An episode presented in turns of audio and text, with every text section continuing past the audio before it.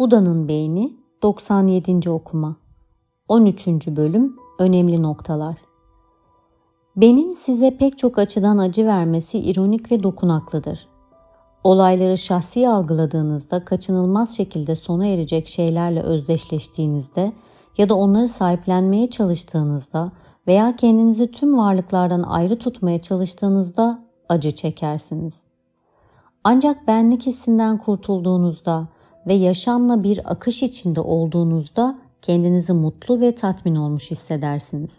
Bedeni pek fazla benlik algısı olmaksızın bir yürüyüşe çıkardığınızda ya da herhangi bir şey yaptığınızda ilginç bazı şeyler keşfedersiniz. Benlik genellikle biraz kasılır ve gergindir. Çoğunlukla gereksizdir ve sürekli olarak değişir. Benlik özellikle de fırsat ve tehditlere bir yanıt olarak aktive olur.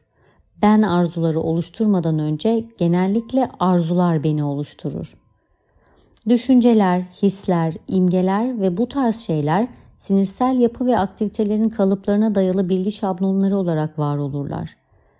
Benzer şekilde benlik ve var olma algısının temsilleri de beyin ve zihindeki şablonlar şeklinde var olurlar. Mesele bu şablonların olup olmaması değildir. Asıl sorulması gereken sorular şunlardır. Bunların doğası nedir? İşaret ettikleri şey, deneyimlerin süre giden, bütüncül sahibi ve eylemlerin aracısı gerçekten var mıdır?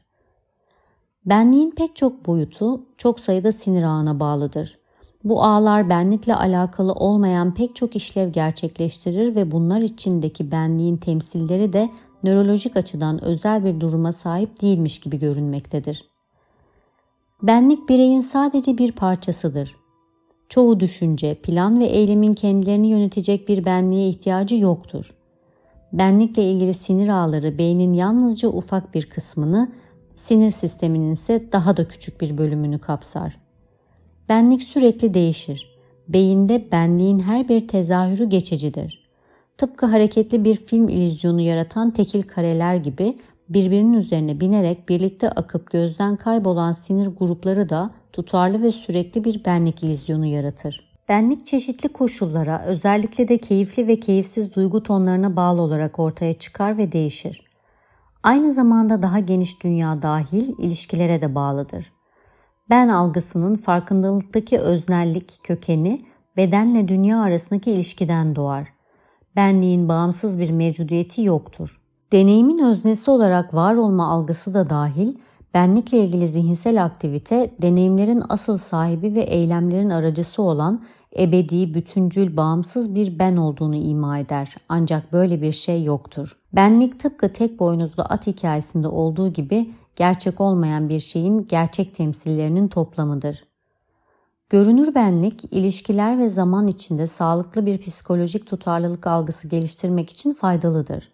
Evrim sırasında hayati işlevler gördüğü için insanların benlik algısı mevcuttur. Benliğe karşı olmanın anlamı yoktur çünkü bu hoşnutsuzluk benliği güçlendirir. Asıl mesele benliğin özünü fark etmek ve gevşeyip yok olmasına izin vermektir. Benlik özdeşleşme, sahiplenme, gurur, dünyadan ve yaşamdan ayrılma aracılığıyla gelişir. Bunlardan uzaklaşmak için ve onun yerine açık kalpli bir enginliğe gittikçe daha çok yerleşmek, kendi gelişimini dilemek ve diğer varlıklarla huzurlu ilişkiler içinde olmak için pek çok yol keşfettik.